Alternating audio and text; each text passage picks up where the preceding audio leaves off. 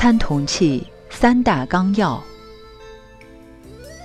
讲了这么多，算是参同契的开场白。这一部书有历代各家的注解，书中主要有三大纲要：第一是育正，第二是养性，第三是服食。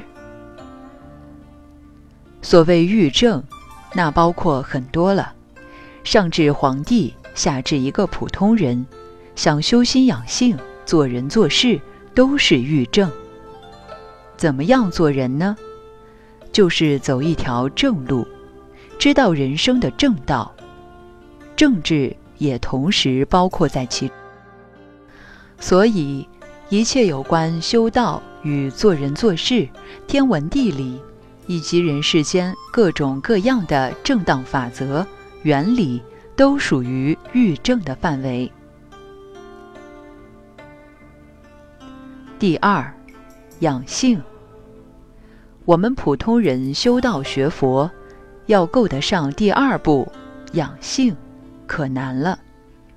我经常说，学佛修道是我们中国古时的一门科学，这一门学问。是研究身心性命之学，它是有理论的。自己的生命、身体怎么来？为什么人有思想？要想得到答案，必须先把理论弄清楚，懂了理论，再来修行。修行就是实验，反求诸己，用自己的身心去做实验。自然的科学也是懂了原理理论，然后用物来做实验的。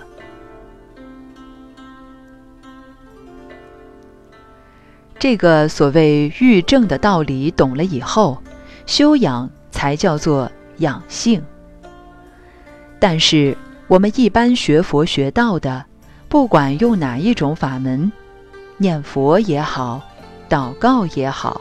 念咒子也好，打坐也好，都是走养性最初步路子。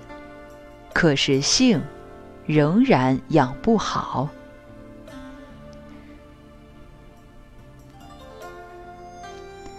要养性，首先就要认识性，也就是佛家所讲的明心见性。常有人说某人个性不好。个性是什么东西？还有中文把男女关系也叫做性，明心见性，至高无上也用这个性。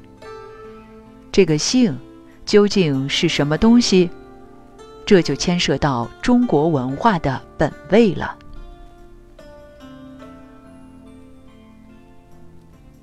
《礼记》上提出来，人有性。跟情两部分。所谓性情，我们老一辈子讲话，这一个孩子性情不大好呀。这个性情的性是什么东西？情又是什么东西？所以，养性是养哪一种性？这些都是大问题。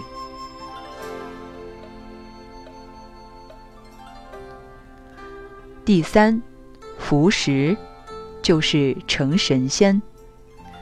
服食就是在育正与养性做到之后，最后那个功夫。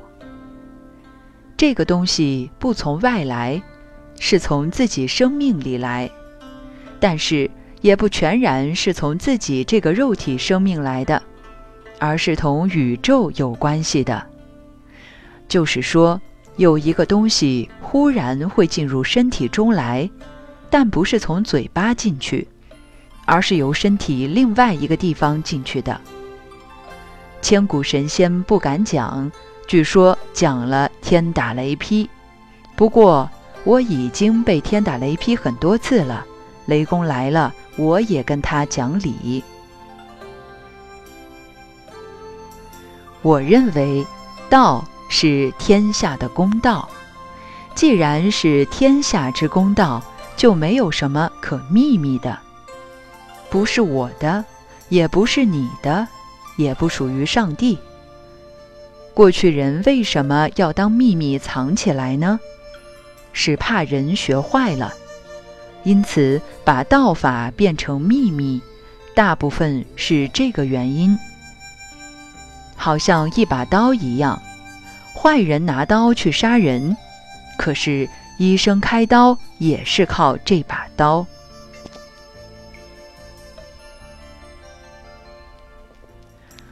我素来不藏秘密，何必关起门来？不过有时候我也关门，因为我啰里啰嗦讲了半天，公道摆在那里，你就应该懂。何必来问我？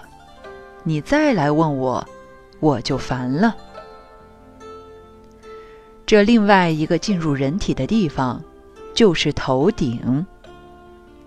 我们晓得，婴儿头顶上这里砰砰的跳，修道修得好，这里一定开了。学密宗叫做开顶，不晓得你们诸位看过没有？我是看过的。书上看来的不算数，我碰到过这种人。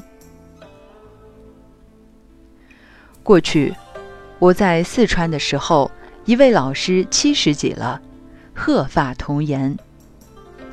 鹤发可以有两种解释：一般的鹤羽毛是白色的，所以鹤发是形容银白头发；童颜是说面孔如婴儿一般。但是另一种解释说，鹤发是黑的，所以暂且不做定论。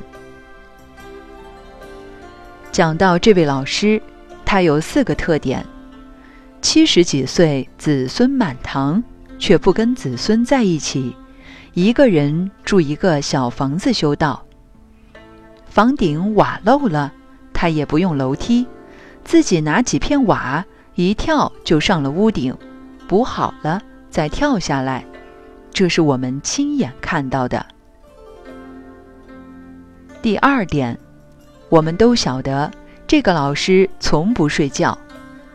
我们年轻人顽皮都是第一流的，故意轮班和他谈话，一讲一整夜。他有一个习惯，一到了正子时，就靠在椅子上不动，也不说话。无论你怎么说话，他就是不答。大概要经过半个钟头，眼睛张开了，然后你刚才讲的话，他都答复你。每天夜里如此，我们屡试不爽。第三个特点，他七十几岁的老人，两个乳房一挤，同女人一样有奶水的。换一句话说，他修道到了这个程度，他的血已经变成白浆。当然不是变成什么白血球，白血球过多是毛病。第四点，他的头顶上我们都去摸过，砰砰跳的，同婴儿一样。别的稀奇古怪事，我们不去管它。仅这四点就很与众不同，是别人稀奇古怪不来的，也是我亲自见到的。这个符石与头顶有关，到了某一个时候，这个东西就进来了。